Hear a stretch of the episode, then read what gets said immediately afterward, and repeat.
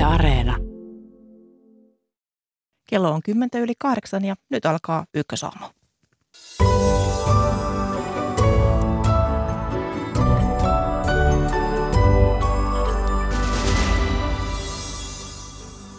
EU valmistelee lisäpakotteita Venäjää vastaan. Kuinka paljon lännen tuki laajenee Ukrainalle siviileihin kohdistuneiden raakuuksien myötä siitä aluksi? Kansainvälinen atomienergiajärjestö IAEA e suunnittelee avustus- ja tukioperaation lähettämistä Tsernobylin ydinvoimalaan. Ukrainan ydinvoimaturvallisuudesta asiaa puolelta. Kehysriihi alkaa tänään poikkeuksellisessa tilanteessa. Venäjän hyökkäyssota Ukrainassa muuttaa tulevaan varautumista. Minä olen Mira Stenström. Tervetuloa kuulolle.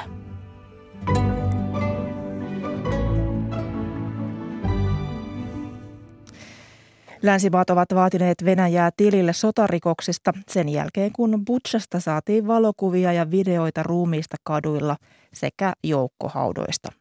Venäjä kiistää edelleen, että venäläisjoukot olisivat tappaneet siviilejä Butchan kaupungissa. Meillä on nyt puhelimessa toiminnanjohtaja Frank Johansson Amnesty Internationalin Suomen osastosta huomenta. Hyvää huomenta. Sinä kirjoitit ennen Twitterissä, että järkyttää, mutta valitettavasti ei yllätä. Miksi venäläissotilaiden hirmuteot Putsassa ja muualla Ukrainassa sivilejä kohtaan eivät yllätä sinua? Amnesty on jo yli kuukauden dokumentoinut lähes päivittäin sotarikoksia eri puolilla Ukrainaa. Me tiedetään myös, miten venäläiset joukot toimivat Tsetsenian sodan aikana. Me tiedetään, miten venäläiset joukot toimivat Syyrian sodassa. Venäjä ei oikeasti piittaa kansainvälisistä säännöistä sodankäynnin laesta ja säälimättömästi pommittaa sivilikohteita, pommittaa normaalille elämälle tärkeää infrastruktuuria, kuten päiväkoteja, sairaaloita, ruokavarastoja, öljysäiliöitä, piirittää kaupunkeja, ei päästä paikalle humanitaarista apua – nyt tietenkin ruumiskuvat Butchasta ovat tietenkin järkyttäviä, mutta en voi sanoa, että yllättyisin, koska todennäköisesti muuta samanlaista tapahtuu muuallakin. Ukrainan presidentti Volodymyr Zelenski aikoo puhua YK turvallisuusneuvostolle tänään noista Butchan tapahtumista ja Zelenski totesi illalla, että Ukraina haluaa mahdollisimman avoimen ja perusteellisen tutkinnan siviilien surmaamisesta ja nyt EU on valmis lähettämään tutkijaryhmän Ukrainaan keräämään todisteita mahdollisista sotarikoksista, niin keiden kaikkien näitä, näitä rikoksia olisi syytä tutkia ja todisteita kerätä? No, tällä hetkellä minusta on hyvä, että Butchassa on jo ilmeisesti käynyt ukrainalaisia oikeuslääkäreitä ja myös se, että EU, EUn asiantuntijat tulevat paikan päälle, että meillä on ammattimaisia niin kuin rikospaikan tutkijoita, jotka pystyvät selvittämään, missä olosuhteissa, milloin, millä tavalla nämä henkilöt on, on tapettu. Nämä todisteet ovat tärkeitä siinä vaiheessa, kun ehkä vuosien päästä syyllisiä saadaan tuomiolle. Musta tässä myöskin Suome, Suomi voisi olla aloitteellinen ja katsoa, että onko meillä jotain sellaista osaamista tarjota, jota me voitaisiin myös lähettää apuun Ukrainaan. En usko, että tämä Butchan tilanne on, on ainoa, kun venäläiset nyt vetäytyvät muualtakin Pohjois-Ukrainasta, niin on hyvin mahdollista, että, että sieltä löytyy ihan vastaavaa. Minkälaista osaamista Suomella voisi olla antaa avuksi tuonne Ukrainaan? oikeuslääketieteellistä osaamista, jota on myös erilaisissa isoissa kansainvälisissä konflikteissa aiemmin annettu. No Venäjähän on kiistänyt siihen kohdistuneet syytteet, se pitää niitä lavastettuina, näitä tapahtumia, niin voisiko Venäjä estää sitten asioiden viemisen oikeuteen, jos, jos näyttö riittää? No ensisijainen vastuu omien sotilaittensa sotarikosten tutkimisestahan on Venäjällä itsellään. En usko, että tällaista tapahtuu. Venäjä ei varmasti myöskään halua luovuttaa henkilöitä, ei rivisotilaita, ei komentajia eikä tietenkään poliittista johtoa mihinkään kansainväliseen tuomioistuimeen eivät he kuitenkaan voi estää syytteiden etenemistä ja, ja niin kuin kansainvälisen yhteisön hyvin yhteneväistä tahtoa siitä, että näitä pitää selvittää, että sääntöjä pitää noudattaa, että se on se maailma, jota me halutaan että eletään sellaisessa maailmassa. He voivat kuitenkin hidastaa sitä ja, ja todennäköisesti niitä venäläisiä sotilaita tai komentajia saadaan, saadaan tuomiolle vasta ehkä siinä vaiheessa, kun, kun Venäjällä on vallalla joku toinen hallitus kuin, kuin nykyinen. Sotarikokset eivät kuitenkaan vanhene, joten kyllä tässä on aika, aika odottaa ja, ja olemme me nähneet esimerkiksi Jugoslavian hajoamissodissa, että sielläkin on entisiä valtiopäämiehiä tuotu tuomiolle Haagiin. Niin nythän entinen sotarikossyyttäjä Carla Del Ponte vetosi viikonloppuna kansainväliseen rikostuomioistoimeen, jotta se antaisi pidätysmääräyksen Venäjän presidentistä Vladimir Putinista ja muista Venäjän korkean tason päättäjistä. Niin mitä pidätysmääräys tarkoittaisi käytännössä? Pidätysmääräys tarkoittaisi sitä, että jos kyseinen henkilö tulee esimerkiksi Suomeen tai jonkun muun maan alueelle, joka, joka haluaa näitä sääntöjä noudattaa, niin, niin hänet pitäisi heti pidättää ja, ja viedä tuomioistuimeen. Mä en usko, että pidätysmääräys kuitenkaan ihan niin kuin hetkessä tulee, ellei rikostuomioistuimella ole selkeitä todisteita komentoketjusta ja, ja, ja minkä näköisiä päätöksiä mahdollisesti presidentti Putin on ollut tekemässä. Ei näitä syytteitä niin kuin ihan vain sen takia, että tuntuu pahalta nostettu. Kyllä siinä pitää taustalla olla sen verran todisteita, että että voidaan niin kuin pitävästi sanoa, että tämä on todennäköisesti tapahtunut ja sen takia halutaan nämä henkilöt syytteeseen. Nyt hakkeriryhmä Anonymous äh, väittää Twitterissä vuotaneensa 120 000 Ukrainassa taistelevan venäläissotilaan henkilökohtaiset tiedot. Ja tämän ryhmän mielestä kaikki tähän hyökkäykseen, invaasioon osallistuneet sotilaat tulee saattaa sotarikostuomioistuimeen. Niin mitä ajattelet tästä Frank Johansson? En mä sitä mitenkään hirveän suurella ilolla tervehdi. Siellä on todennäköisesti suuri osa sotilaista sellaisia, joita on pakotettu sinne sotaan ja, ja eivät ole mitään pahaa tehneet, voivat todennäköisesti todella huonosti siitä, että missä he ovat olleet mukana. Ja, ja sitten kun tällaisia isoja laajoja nimilistoja julkaistaan, niin se tarkoittaa myöskin, että täysin syyttä siellä olevat kärsivät. Pitäisin pitäisin ehkä parempana, että laajaan julkiseen levitykseen tällaisia listoja ei levitä. Toiminnanjohtaja Frank Johansson Amnesty Internationalin Suomen osastosta. Kiitoksia näistä tiedoista. Ja jatketaan täältä studiosta. Tervetuloa lähetykseen Helsingin yliopiston tutkijakollegiumin johtaja Tuomas Forsberg. Kiitoksia. Huomenta. Tuossa kuultiin edellä Amnesty Internationalin näkökulta näihin epäiltyihin venäläisten Ukrainasta tekemiin sotarikoksiin – Venäjää vaaditaan tilille, mutta Venäjä itse kiistää syytökset. Se on sanonut, että nämä tapahtumat on lavastettuja ja nyt YK on turvallisuusneuvosto on hylännyt Venäjän pyynnön keskustella sen väitteistä, jonka mukaan nämä julmuudet on, olisivat lavastettuja, niin mi, mitä ajattelet, kun kuuntelit tuossa Amnestin, Amnestin näkökantoja Tuomas Forsberg, niin mitkä mahdollisuudet esimerkiksi kansainvälisellä rikostuomioistuimella on joskus saada – ihmisiä tuomioistuimen eteen näistä julmuksista, mitä on tapahtunut Ukrainassa?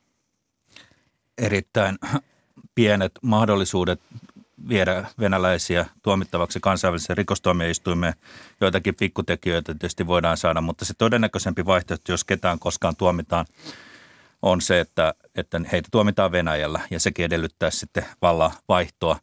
Mutta minusta on täysin selvää, että jos siellä on uudet vallanpitäjät, niin, tai lähes selvää, että eivät hekään tule lähettämään venäläisiä, eh, olivat sitten sotilasjohtajia tai eh, entisiä poliittisia johtajia eh, mihinkään kansainväliseen rikostuomioistuimeen Haagiin, vaan he haluavat itse hoitaa nämä tuomiot ihan sen periaatteenkin vuoksi, että haluavat osoittaa, että nämä rikokset ovat koskeneet myös venäläisiä.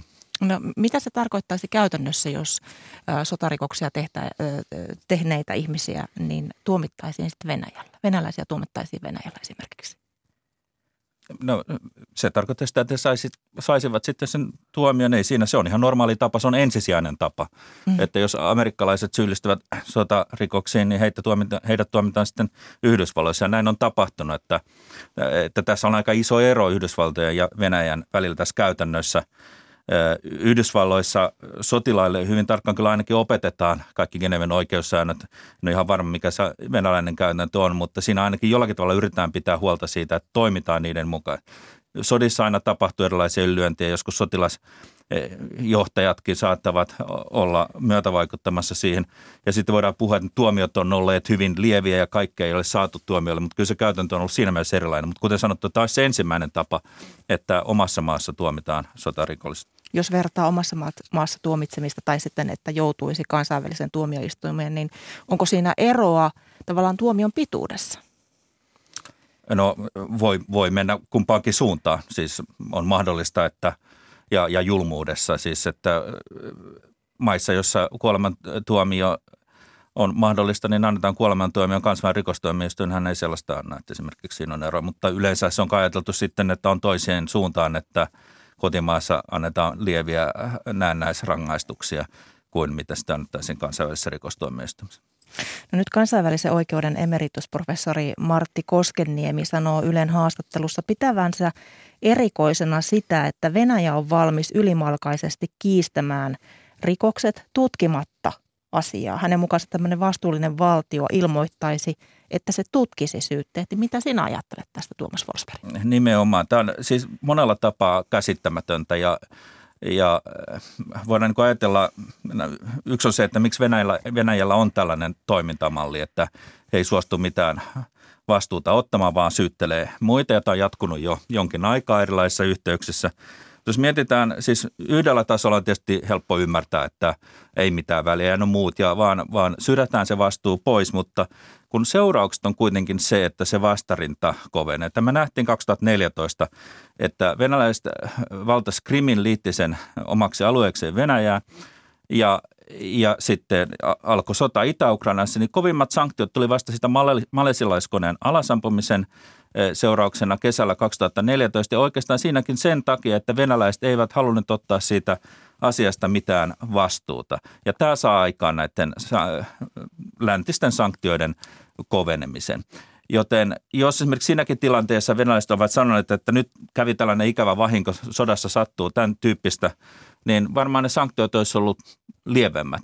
Ja he olisivat niin kuin päässeet paljon vähemmällä. jotenkin on hirveän vaikea ymmärtää tätä kokonaislogiikkaa muuta kuin, että heidän on vaan hyvin vaikea sitten ajatella niissä kategorioissa, että mikä on oikein ja väärin ja mikä on puhua totta ja ei niin entinen sotarikossyyttäjä Karol Del Ponte on tosiaan vedonnut kansainvälisen rikostuomioistuimeen, että se antaisi pidätysmääräyksen presidentti Putinista ja muista Venäjän korkeista päättäjistä, niin miten todennäköisenä pidät, että tähän mennään? No tästä on nyt hirveän vaikea ajatella mitään todennäköisyyksiä ja se varmaan mun, mun tehtävä ei ole. Niin kuin tuossa Frank Johanssonkin sanoi, niin, niin se edellyttäisi kyllä aika pitkälle menevää näyttöä siitä, että, että siellä on suora komentoketju. Meillä on sen sijaan paljon muuta äh, todistusaineistoa, jossa me nähdään, että valtiojohtajan myöten on ikään kuin tuotettu sellaista sotapropagandaa, joka mahdollistaa tällaiset teot, jossa ukrainalaistia on, on syytetty eri eri tavoin ja, ja tuotettu sellainen kehys, jossa ukrainalaisten tappaminen tai jopa kiduttaminen tulee mahdolliseksi. Eli siitä, siitä on näyttöä. No nythän esimerkiksi Yhdysvallat ja Britannia nostivat eilen esille, että Venäjä pitäisi erottaa YK ihmisoikeusneuvostosta, niin mikä vaikutus tällä olisi? No tuskin, mitenkään? Tuskin mikä isompi vaikutus.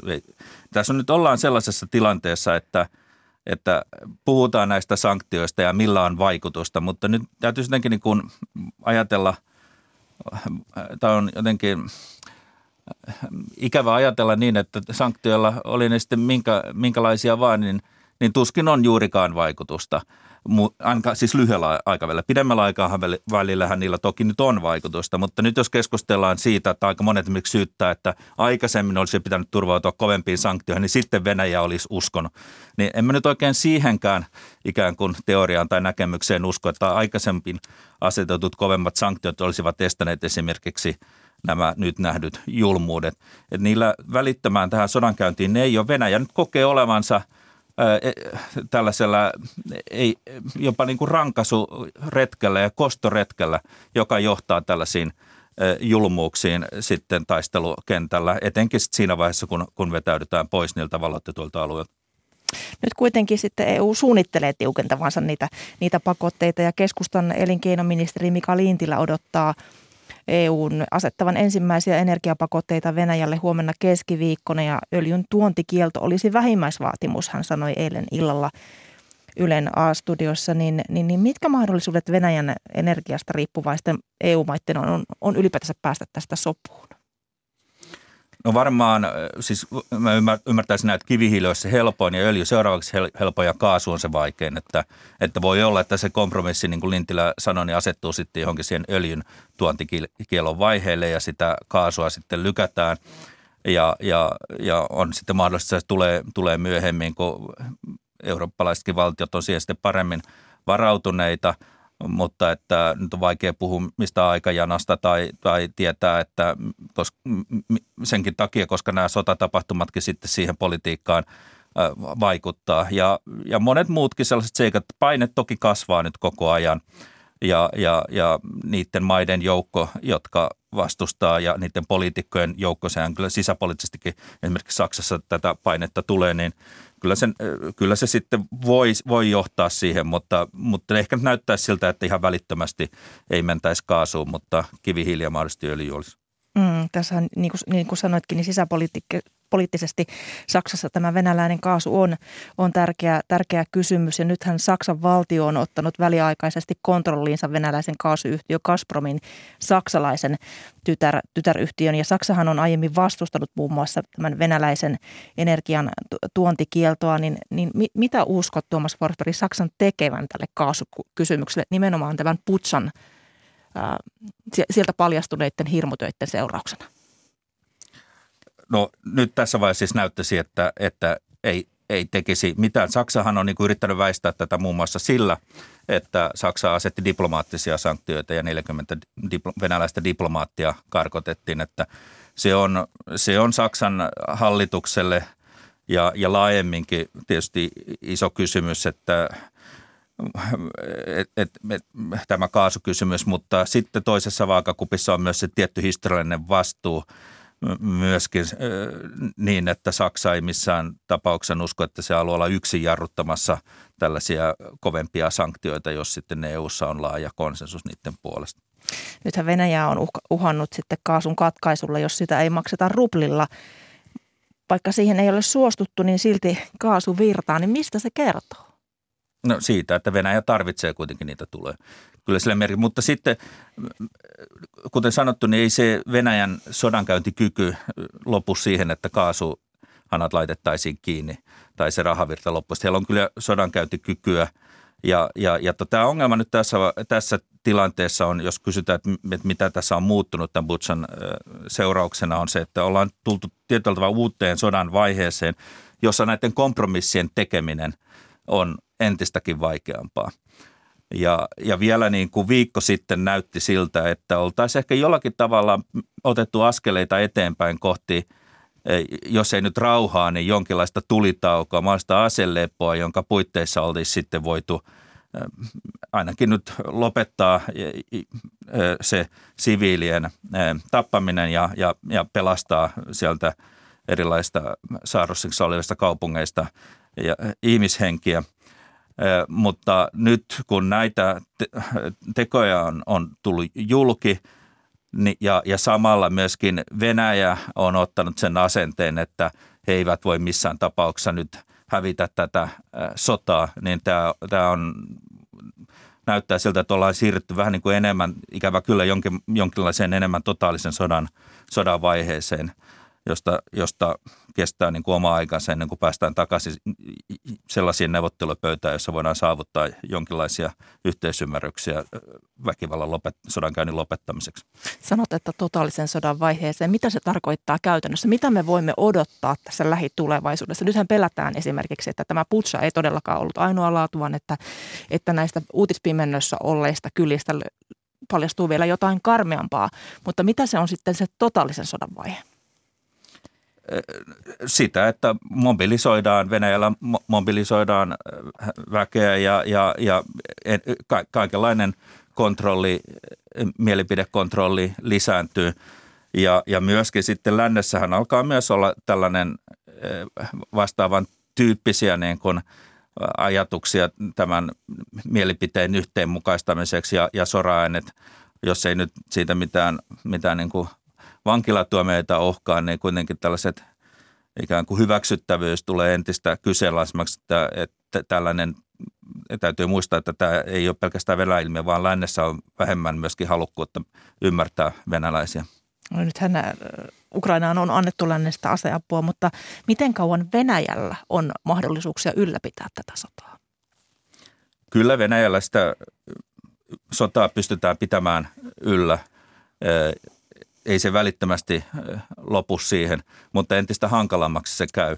Että kyllä se edellyttäisi, että Venäjä lopettaa sodan, että siellä tulee jonkinlainen halkeama sitten sotilaallisessa tai poliittisessa johdossa eliitissä, joka saisi aikaan sen, että, että kurssi kääntyisi. Mutta nyt näyttää siltä, että, että mitä epätoivoisemmalta tilanne näyttää, niin sitä kovemmin yritetään sotarikokset ovat sellainen asia, että ne eivät helposti unohdu ja ne lisää myös uhrien omaisissa valtavasti katkeruutta.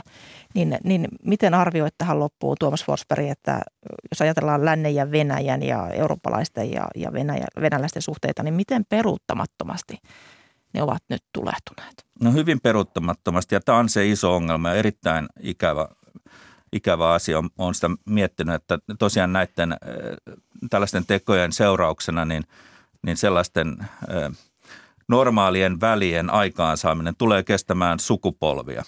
Ja toivottavasti edes jossakin vaiheessa sitten saataisiin. Että tämä on se iso asia, mikä, mikä tässä tämän, kaiken niin kuin tämän hetken julmuuksien ja raakuuksien lisäksi on, on, on, on tapahtunut.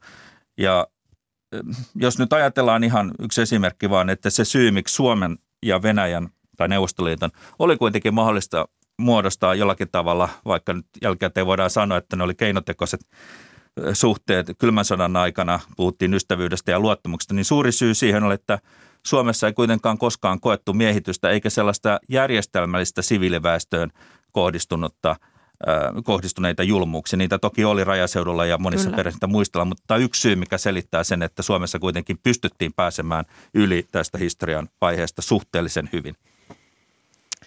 Helsingin yliopiston tutkijakollegiumin johtaja Tuomas Forsberg. Paljon kiitoksia vierailusta Ykkösaamussa. Kiitos.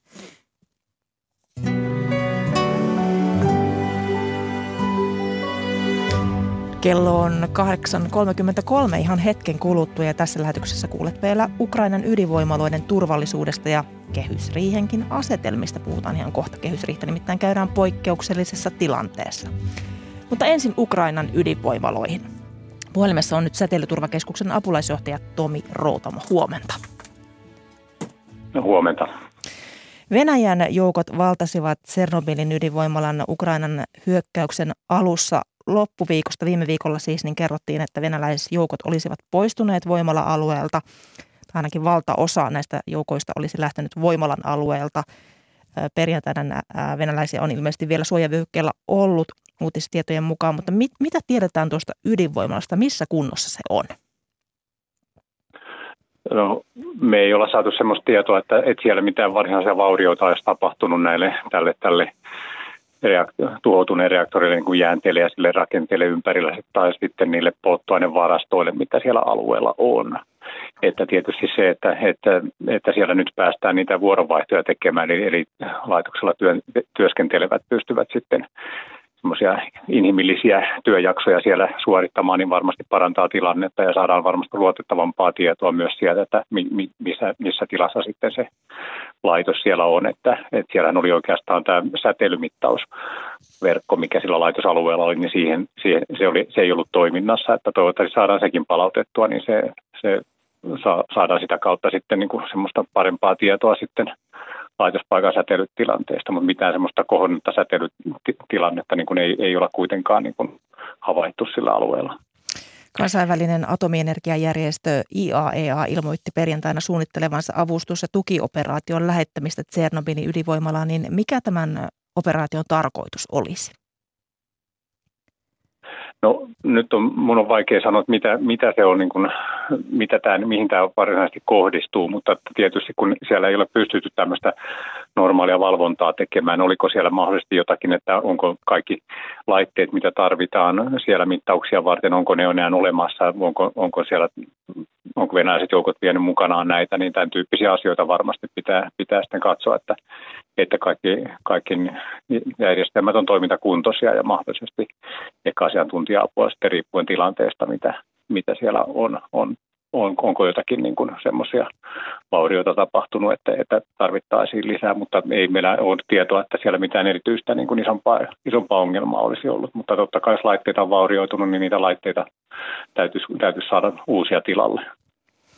Venäläisten sotilaiden on pelätty altistuneen säteilylle oltuaan tuolla Tsernobylin suojavyöhykkeellä ja heidän on esimerkiksi väitetty kaivaneen juoksuhautoja ja ajoneuvojen nostattaneen tietysti radioaktiivista pölyä liikkuessaan, mutta tuota IAEA ei ole näitä raportteja pystynyt varmistamaan, niin miten todennäköisenä pidät Tomi Routamo, että, että sotilaat olisivat altistuneet säteilylle tuolla alueella liikkuessaan? No kyllä se suojavyöhyke kaikkiaan on sellainen, että siellä on, on säteilytasot on korkeammat kuin mitä tavallisesti ympäristössä on.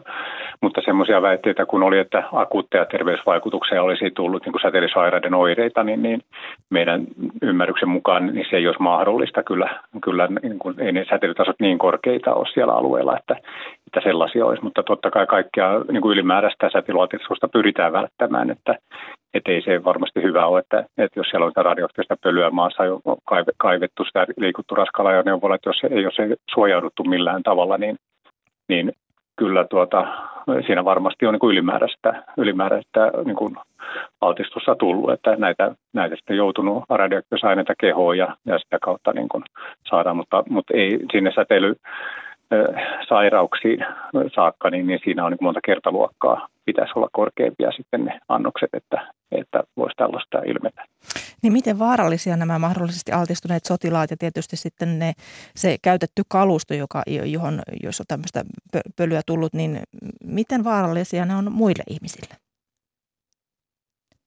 No kyllä se niin kuin, altistuminen niin kuin, tai se, että, että muille ihmisille niistä olisi vaaraa, niin se on niin kuin, ei, ei ehkä voi sanota varsinaisesti vaaraa, mutta tässä radioaktiivisten aineiden osalta niin kuin halutaan kuitenkin estää, että niitä ei sitten leviä ym, niin kuin, ympäriinsä, koska se on niin kuin, tilanteen seuraaminen on hankalaa ja totta kai, koska, koska sitten kun halutaan, että, että, että pystytään niin kuin mittaamaan pieniäkin pitoisuuksia, niin sitten jos tämmöisiä radioaktiivisia aineita on, on eri puolilla, niin sitten ei, ei pystytä tämmöisiä poikkeuksellisia tilanteita mittaamaan. Ja, ja tuota, kyllähän ne pitää ne kalusto varmasti niin kuin normaalisti toimittaisiin niin, että ne puhdistetaan sitten jossakin paikassa, missä saadaan nämä, nämä, nämä radioaktiiviset aineet sitten hallitusti talteen, ettei ne leviä, leviä sitten hallitsemattomasti muualle, mutta ei sitä mitään semmoista, niin kuin, mitään semmoista niin kuin suurta vaaraa ole, ole varmastikaan sen, sen aktiivisuuden kautta, mitä niihin ajoneuvoihin mahdollisesti on tarttunut. Ja, ja tietysti ihmisissä, jos sisällä on jotakin aktiivisuutta tai va- vaatteet pitää puhdistaa samalla tavalla, mutta jos ihmisissä sisällä on, niin ei, ei ne ihmiset kuitenkaan muille sitten vaaraa aiheuta. Kansainvälinen huomio on kohdistunut myös Joo, kansainvälinen huomio on kohdistunut myös tuota toiseen tällaiseen ydinvoimalaan, siis Euroopan suurin ydinvoimalla Saboritsia. Se on Kyllä. myös Kaakkois-Ukrainassa ja sen toiminnasta ollaan oltu huolissaan. Siellä oli koulutusrakennuksessa taannoin, taannoin tulipalo, niin myös sinne IAEA e on pää, pyytänyt päästä paikalle. Niin mitä, mitä tietoa tästä Saporitsan toiminnasta on tällä hetkellä?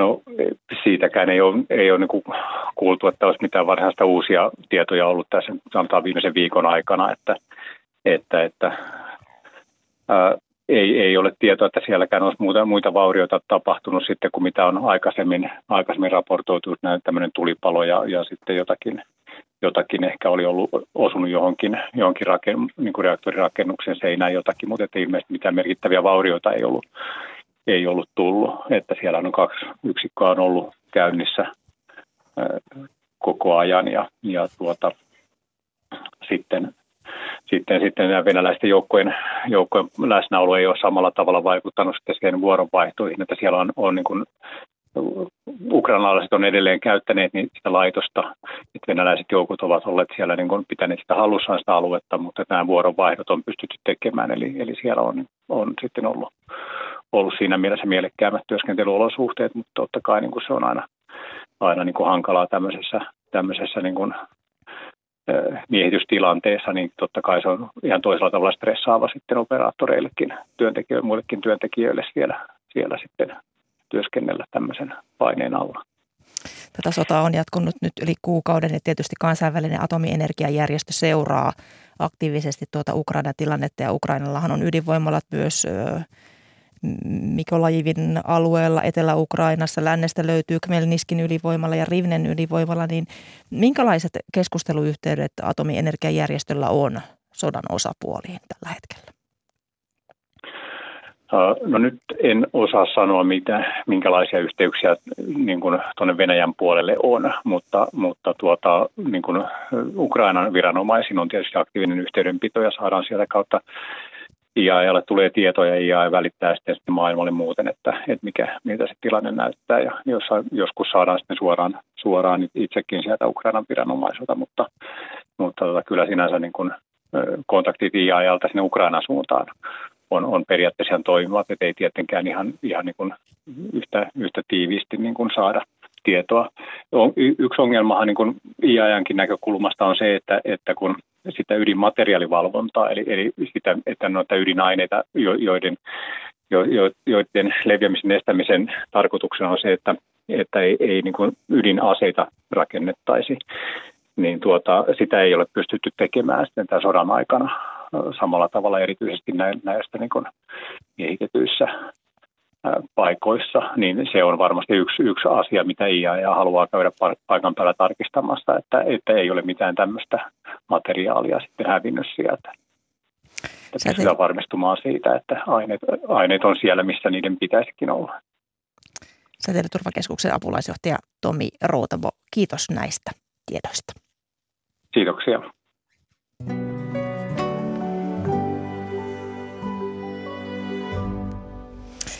Hallituksen kehysriihi alkaa nyt aamulla. Itse asiassa tuossa noin 45 minuutin kuluttua ja tarkoitus on siis päättää talouden suurista linjoista. Ennakkoon hallitus on tavoitellut 370 miljoonan euron säästöjä, mutta palataanko nyt kenties tiukempaan talouspolitiikkaan, entä miten? Sota Ukrainassa, kasvavat puolustusmenot ja hoitajan lakko heijastuvat riiheen. Tästä puhutaan seuraavaksi. Tervetuloa lähetykseen johtaja Mika Niemelä työ- ja elinkeinoministeriöstä. Huomenta. Hyvää huomenta. Ja huomenta ja tervetuloa Helsingin yliopiston julkistalouden professori Roope Uusitalo. Huomenta. Ja huomenta ja tervetuloa myös Suomen sosiaali- ja terveys ryn eli SOSTEN pääekonomisti Anni Marttinen. Huomenta. Kun katsoo tätä listaa te- teemoja, jotka varjostavat kehysriihtä niin, kehysriihtä, niin se on aika melkoinen. Siellä on hyökkäyssota Ukrainassa, hoitajien lakko, Ukrainan pakolaiset, inflaatiokin mouruaa. Sitten on Euroopan irtaantumissuunnitelmat Venäjän öljystä ja kaasusta, niin otetaan nyt kommentit kaikilta. Minkälaisia odotuksia teillä on riiheltä? Anni Marttinen, mitä sinä odotat? Odotan, odotan kyllä sitä, että menoja, menoja tullaan lisäämään. Että siellähän tehdään uusi lisätalousarvio. Öm, poikkeuksellinen tilanne verrattuna, verrattuna taas viime vuoteen. Et viime vuonna oli koronakriisi ja nyt tuntuu olevan taas paljon, paljon muuta, muuta kaikkea. Eli viime joulukuiset suunnitelmat siitä, että palattaisiin julkisen talouden tasapainoon, joudutaan kyllä hylkäämään tässä vaiheessa, että jotenkin säästötoimenpiteitä voidaan tehdä, mutta lisätalousarvio taas kasvattaa sitä, kasvattaa sitä elvytystä, että kyllä siellä tulee maatalousavustuksia ja, ja, ja kunta, kuntasektorillekin varmasti, varmasti tukia. Roope Uusitalo, sinun odotukset? Ja mä odotan sitä, että tulee olemaan hyvin paljon erilaisia menopaineita niin kuin kaikesta lähtien polttoaineen hinnan nousun kompensaatiosta ja, tota, ja tosiaan maataloudesta, Ukrainan sodasta, puolustusmenoista, poliisimenoista, hoitajien palkoista ja niin edelleen. Ja, tota, ja odotan sellaista tota, niin kuin kohtuullisen haasteellista tehtävää pitää nämä tota, kuitenkin sitten sen kehyksen puitteissa. Että tosiaan se tiukkaan talou- talouspolitiikkaan palaaminen olisi niin kuin, se on niin kuin ehkä vähän niin kuin erikoinen käsite siinä mielessä, että niin kuin tätä kehystään juuri nostettiin ja ennen kuin siitä ruvettiin säästämään. Että joka tapauksessa niin kuin me mihinkään julkisen talouden tasapaino on, on missään vaiheessa niin kuin suunniteltukaan palavamme, vaan, tota, vaan tota, kyllä niin kuin, niin kuin julkinen talous oli suunnitelmienkin mukaan alijäämäinen, mutta sitten, sitten tulee olemaan suurella todennäköisellä alijäämäisempi kuin mitä aikaisemmin suunniteltiin. Mika Niemelä. Kyllä nämä aiemmat puheenvuorot ja niissä nostetut teemat, teemat tietysti värittää kehysriihtää. Eli, eli kyllä tämä Venäjän hyökkäys Ukraina niin varmasti on se kaikkein suurin, suurin kokonaisuus, mikä tuo sitä lisäväriä siihen perus, peruskehysvalmisteluun uskon näin ja, ja odotan sitä, että aiemmassa kehys, kehyspäätöksessä, joka viime keväänä on hallituksen tekemä, niin se toimii hyvänä pohjana ja, ja sen mukaisesti valmistelua viedään eteenpäin, mutta sen jälkeen alkanut hyökkäyssota ja sitä kautta tulleet erinäköiset lisätarpeet, niin ne todennäköisesti tulee sitten tämmöisenä kehyksen ylittämänä kokonaisuutena tarkasteluun hyvin, hyvin kohdennettuina kylläkin. Nythän Danske Bank on tänä aamuna kertonut, että Suomen talous kärsii Venäjän hyökkäyksestä Ukrainaan enemmän kuin muut Pohjoismaat. Danske on siis pudottanut Suomen talouskasvuennusteensa 1,7 prosenttiin 2,8 prosentista, niin, niin tätä taustaa vastaan, niin kuinka sopuista riihtä odotatte? Yhdistääkö riittänyt kriisitietoisuus vai mikä? Mä, mä ainakin näkisin, että nyt viimeisten päivien, päivien uutisten ja, ja tilanteen huomioiden, niin ainakin vaikuttaa viime vuotta sopuisammalta, että vaikuttaa siltä, että kriisi on, kriisi on tuonut hallituspuolueita yhteen, että en odota, että viime vuoden kaltaista viikon kestävää kehysriihtä on tulossa.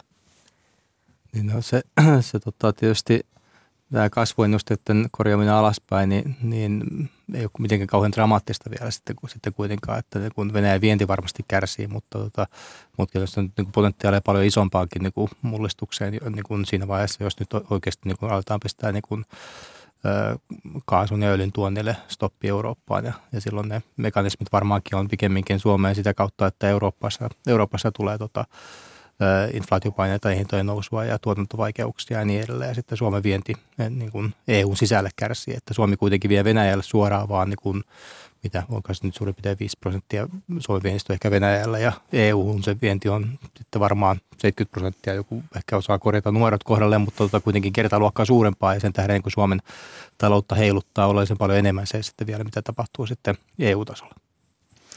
Nythän viime riihessä todettiin, että 370 miljoonan euron säästöistä päätetään tänä keväänä. Ja valtiovarainministeri Annika Saarikko on maininnut, että viime keväänä päätettyjä talouden kehyksiä noudatetaan kaikissa muissa kuin varautumiseen ja kokonaisturvallisuuteen liittyvissä kysymyksissä, niin mi- mitä ajattelette näistä 370 miljoonan euron säästöistä, että mihin ne voisivat kohdistua. Nythän on esimerkiksi puhuttu, että teidän kunnossapito voisi olla yksi säästökohde, mutta mitä ajattelet Mika Niemelä? Niin, hallitus on päätti viime kevään kehyspäätöksessään tästä kokonaisuudesta ja, ja siinä itse asiassa siinä kehyspäätöksessä on mainittu ne, ne pääluokat, minne kehy, no, säästöt kohdentuu ja, ja osa ministeriöistä hän teki teki sitä äh, säästöjen kohdennusta jo silloin heti kehyspäätöksen jälkeen. Ne itse asiassa on viety jo sinne kehyspohjiin osin, osin sitten kohdentamatta, kohdentamatta ja, ja ne on sitten taas tehty tässä ny, nyt valmisteilla olevassa kehyksessä, niin sitten eri pääluokissa niin ne kohdennukset eri, eri menoihin. Siellä varmasti on aiemmin päätettyjä erinäköisiin toimintamenoihin kohdentuvia vähennyksiä, esimerkiksi matkakulusäästöjä, toimitila-asioita, tämän tyyppisiä hyvin konkreettisia asioita ja ja sitten var, varmastikin parin päivän päästä nähdään, mitä, mitä ne muut säästöt, säästöt sitten tulee olemaan ja kohdennukset niissä säästöissä. Miten Rope Uusitalo ja Anni Marttinen? Niin me kuitenkin nämä tota, säästöt niin kun verrattuna siihen menojen lisäyksiin, mitä nyt jo esimerkiksi on päätetty, niin, niin tota, on, on sitten kuitenkin suhteellisen pieniä ja sitä huolimatta hyvin vaikeasti toteutettavia. Että, tota, että oikeastaan sitä sitä jollain tavalla niin kuin semmoinen, niin kuin tuossa äsken oli, oli tota esillä, että tavallaan niin mennään niin kuin vanhan mukaan plus sitten tota, nämä tota, nyt poikkeusolojen niin kuin menot, niin jotenkin olisi, olisi, olisi selkeämpi tilanne, jos niin kuin aidosti pystyttäisiin niin kuin erottelemaan se, että mit, mitkä tota, menolisäykset sitten johtuvat nimenomaan sitten A, koronakriisistä ja, tota, ja B, tota, Ukraina-kriisistä ja sitten, tota, sitten laskemaan nämä menoerät sitten sen niin kuin normaalin kehysken päällä ja sitten tota, koettamaan pysytellä sitten sen muun meno, menokasan osalta siinä, siinä kehyksen, kehyksen puitteissa ja siinäkin tulee olemaan haasteita. Mutta toki valtiolla on vain yksi kukkaro, josta ne kaikki loppu, loppujen lopuksi maksetaan, mutta siitä huolimatta tämmöinen erottelu ehkä niin kuin pitäisi tota, niin kuin, helpommin kasassa sen, että sitten, tota, sitten tota, pystyttäisiin edes jossain määrin kuitenkin pitämään kiinni tästä pitkäpienteisestä taloussuunnittelusta, johon näillä kehyksillä pyritään. Niin tässähän on nyt siis maatalous on saamassa lisäbudjetin. Viime perjantaina hallitus sopi 75 miljoonan euron paketista korkeista polttoainehinnoista kärsineelle kuljetusalalle ja sote-uudistukseenkin tietysti kaivattaisiin rahoitusta, niin miten tähän kaikkeen löytyy rahaa? Kyllä se on, on, on velalla, mitä, mitä me, miten me tätä, tätä ollaan rahoittamassa, mutta nyt vero, veropuoli on myös se, mitä, mitä niin kuin kannattaisi, kannattaisi pitää, pitää tota, tässä työkalupaketissa mukana, että on, on yksittäisiä, yksittäisiä verokeinoja, joita me pystytään uudistamaan, miten veropohjaa pystytään laajentamaan, esimerkiksi listaamattomien yritysten osinko, osinkotulot, niin nämä on ollut Suomessa pitkään, pitkään pöydällä ja tota, veropolitiikka on, on hyvä pitää, pitää myöskin mukana. Mä sanoin sen vielä tästä niin kuin isosta, isosta kuvasta, että Suomessa ja muuallakin maailmassa niin velkaantuminen on, on suhteessa bruttokansantuotteeseen 65 prosenttia ja alijäämä edelleenkin yksi Suomen Euroopan pienimpiä, että, että suhteessa niin kuin – ihan hirveitä, hirveitä pelkoa ei ole, mutta tasapainottamista pitää tehdä. Se on toki sitten niin kuin kehyksessä poliitikkojen päätettävissä, että kuinka dramaattisesti ja millä, millä aikavälillä sitä, sitä lähdetään tekemään. Mutta m- miten te ajattelette, että miten pitkään tämmöiseen velkautumiseen voidaan tuudittautua? No kyllä tässä vielä varmasti tämä tämä Venäjän hyökkäys Ukrainaan niin on tietysti tuonut tätä uutta meno, menopainetta ja, ja ne on akuuttia tarpeita. Ne varmasti tullaan ja, ja pyritään katamaan tässä niin, niin tämän vuoden kuin ensi vuoden kuluessakin. Ja, ja sitten tietysti miten pitkäksi kriisi venyy, niin sitähän me ei kukaan vielä tiedetä. Se voi aiheuttaa sitten pidemmällä juoksulla totta kai totta kai niin kuin lisämenotarpeita. Tällä hetkellä, niin kuin tuossa aiemmin tuli, tuli esillekin, niin Suomessa kumminkin niin meidän velkaantumisen taso niin on, on niin kuin maailman mittakaavassa niin kohtuullisen järkevällä tasolla niin sanotusti. On meillä toki 128 miljardia velkaa ja se on, se on aika paljon enemmän kuin vaikka 2008, jolloin lähdettiin talouskriisiin, niin meillä oli silloin 54 miljardia velkaa, niin meillä on nyt pikkusen erilaiset lähtökohdat. Korkomarkkinat on toistaiseksi tietysti Suomelle, Suomelle ja tälle velalle suosiollisia, mutta niissäkin on väreilyä, niin kuin on hyvin, hyvin tuossa niin kuin havaittu ja, ja on, on ennusteissakin. Eli se sitten taas, että jos korot, korot lähtee nousemaan myös valtion puolella, niin se on sitten korkomenojen kasvu valtion kukkarosta pois ja se on aina jostakin muualta sitten, sitten pois, että sekin täytyy muistaa. Nyt on tietysti myös ollut silleen suotuisaa aika, että vaikka meillä on velka kasvanut 2019 vuoden jälkeen aika merkittävästi koronasta johtuen, niin sitten meidän velkamenot on kumminkin pienemmät, eli korkomenot on pienemmällä tasolla hyvästä korkotasosta johtuen kuin, kuin tällä hetkellä, kun mitä oli 2019. Mutta nouseeko velkakatto koko ajan? Ei meillä ole olemassa mitään velkakattoa. Että, tota, velkakattoa. Että, että, tota, meillä ei, siis joissakin, joissakin tota, järjestelmissä on, on, on mm. velkakattoja ja onhan meilläkin olemassa niin kuin, erilaisia finanssipoliittisia sääntöjä, Kyllä. jotka olla, ollaan me nyt niin kuin onnellisesti unohtaa, että, niin kuin, ja, ja muun muassa niissä mukana olevan velkakaton ja muun muassa niissä mukana olevan alijäämärajan ja, ja tota, oikeastaan se viimeinen, mikä Suomessa oli hengissä, oli tämä nimenomaan tämä kehysmenettely ja tavallaan kehyksen piirissä pysyminen, että se oli niin kuin suomalainen kotimainen finanssipoliittinen sääntö, joka on oli tota, historiallisesti paljon niin kuin tehokkaampi kuin nämä tota, esimerkiksi EU-tason finanssipoliittiset säännöt, mikä on sinänsä vähän erikoista, koska tota, tämä on vain poliittinen sitoumus ja EU tota, finanssipoliittiset säännöt on kuitenkin sellaisia, mistä Suomi on solminut valtiosopimuksia, jotka on sikäli sitovia, mutta, tota, mutta eipä niitä toki niin kuin kovin suuri osa muistakaan EU-maista monistunut pitämään. Niin kyllähän meillä tänä vuonna ei lähtökohtaisesti perus, perustalousarvio on rakennettu yli 7 miljardia euroa veroautolle.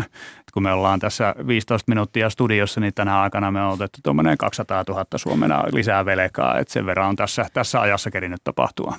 Anni Marttinen. Tässä tota, ehkä viime, viime aikoina tässä alkuvuonna niin tapahtuu ainakin mun osalta semmoinen iso käännös siinä, että, että inflaatio alkoi nousemaan odotettua, odotettua nopeammin ja EKP ilmoitti, että, että koronnosto saattaa tapahtua jo, jo tänä vuonna ja, ja jopa maaliskuun aikana, mutta sitä ei nyt vielä nähty, mutta tota, tämä, on, tämä tilanne on niin volatiili, että me voidaan vaan, vaan niin kuin spekuloida, mihin tämä on menossa. Tällä hetkellä ennusteet sanoo, että, että ensi vuonna inflaatio olisi jo niin kuin kahden prosentin tienoilla EU-ssa ja sitten palattaisiin tämmöiseen stag, tää, tota, sekulaarisen stagnaation eli pitkän aikavälin taantumaan, että tämä niin kuin, saa nähdä mitä käy, mutta tällä hetkellä se, mitä me pelättiin kuukausi sitten, että korot lähtisivät nousemaan ihan yhtäkkiä kovasti, niin se nyt ei enää, enää sitten pidä paikkaansa, mutta disclaimerina, että ei, ei tiedä mitä tapahtuu. Mm. Tässä on tietysti tämä Ukrainan, Ukrainan, hyökkäy, Ukrainan kohdistunut hyökkäyssota Venäjän toimesta. Se on pistänyt talousnäkymät uusiksi. No samaan aikaan täällä Suomessa on meneillään hoitajien lakko koronapaineessa työskennelleet hoitajat on, on odottaneet palkkojensa korjausliikettä ja, ja tuota, tosiaan parhaillaan kuudessa sairaanhoitopiirissä lakkoillaan ja nämä, tämä, tämä lakko kuuluu työmarkkina pöydälle, ja, mutta poliitikot on kuitenkin olleet hiljaa tästä hoitajien palkkakysymyksestä, niin miten katsotte, että miten tämä hoitajalakko tulee heijastumaan kehysriiheen? Kyllä sillä taustalla, taustalla varmasti näkyy, mutta tietysti se, se neuvottelupöydät on sillä työmarkkinajärjestöjen käsissä, eli niin työnantaja- kuin työntekijäjärjestöjen osalta, niin sen takia var, varmastikin hallitus on pysynyt, pysynyt niin kuin eri, er, erossa tuosta kokonaisuudessa, mutta toki sillä taustalla he, heijastuu varmasti koko kehysriihen ilmapiiriinkin. Ja siis yksinkertaisesti tietysti kun valtio loppujen lopuksi kattaa näiden – ensi vuonna budjettiin siirtyvien hyvinvointialueiden menot, niin sitten jos, jos ne menot kasvaa merkittävien palkankorotuksen vuoksi, niin, tota, niin sitten tietysti niin kuin valtion menot sit, sitä kautta tapa, niin kuin tulee kasvamaan. Mutta mut, mut jos sä nyt ottaa tuohon äskeisen kommentti vielä vähän kiinnittää inflaatio-osaan, niin koska, koska se on nyt niin kuin ehkä semmoinen niin mielenkiintoinen talouskehitys, että mehän niin kuin olemme tota, eläen sellaisena aikana, että niin kuin moni, moni ei tiedä enää, mitä inflaatio oikeastaan, oikeastaan edes tarkoittikaan, kun sitä ei ole niin kuin pitkään, pitkään aikaa ollut niin, tota, niin se tulee niin kuin ehkä, ehkä nyt muuttamaan tätä kuvaa sitten monellakin tavalla. Yksi, yksi asia on se, että nyt meillä esimerkiksi tänä vuonna mitä ilmeisimmin reaalipalkat tulee laskemaan aika monella alalla, koska, tota, koska tota, inflaatio menee no, lujempaa kuin, kuin tota, nimellispalkkojen korotukset ja tämä vaikuttaa sitten taas toisaalta ostovoimaan. Ja toisaalta sitten inflaatio on niin kuin velallisten kannalta se on niin kuin aina ollut hyvä asia, jossa velallinen tai, tota, velka, tai inflaatio syö sitä, sitä velan arvoa ja, ja nyt mä en nähnyt sellaista laskelmaa, missä esimerkiksi niin yrittäisi niin loppuun saakka laskea auki se inflaation vaikutus esimerkiksi julkiseen talouteen, mutta musta olisi niin ihan mielenkiintoinen laskelma nähdä, että mikä sen niin nettovaikutus niin julkisen talouden kannalta tulee olemaan. Anni Marttinen. Joo, eh, mä ottaisin tuosta hoitajien lakon vaikutuksesta ja mahdollisesta palkankorotuksesta ja sen vaikutuksesta julkiseen talouteen, niin ilman muuta neuvottelut jätetään työmarkkinajärjestöille ja työmarkkinoille, mutta tota, kun tämä tulee vaikuttamaan kuitenkin julkiseen talouteen ja meidän kustannuksiin, niin haluaisin nähdä myös semmoista, semmoista ehkä virkamiesten laskelmaa siitä kokonaisarviosta, miten tämä tulee, tulisi vaikuttamaan, jos riskinä olisi se, että palkkoja ei saada nostettua ja onko, onko riskinä hoitajien muutto, muutto jonnekin muualle ja miten se vaikuttaa meidän kansanterveyteen ja sitä kautta työllisyyteen ja työkykyyn ja sitä kautta sitten taas talouden kunnossapitoon.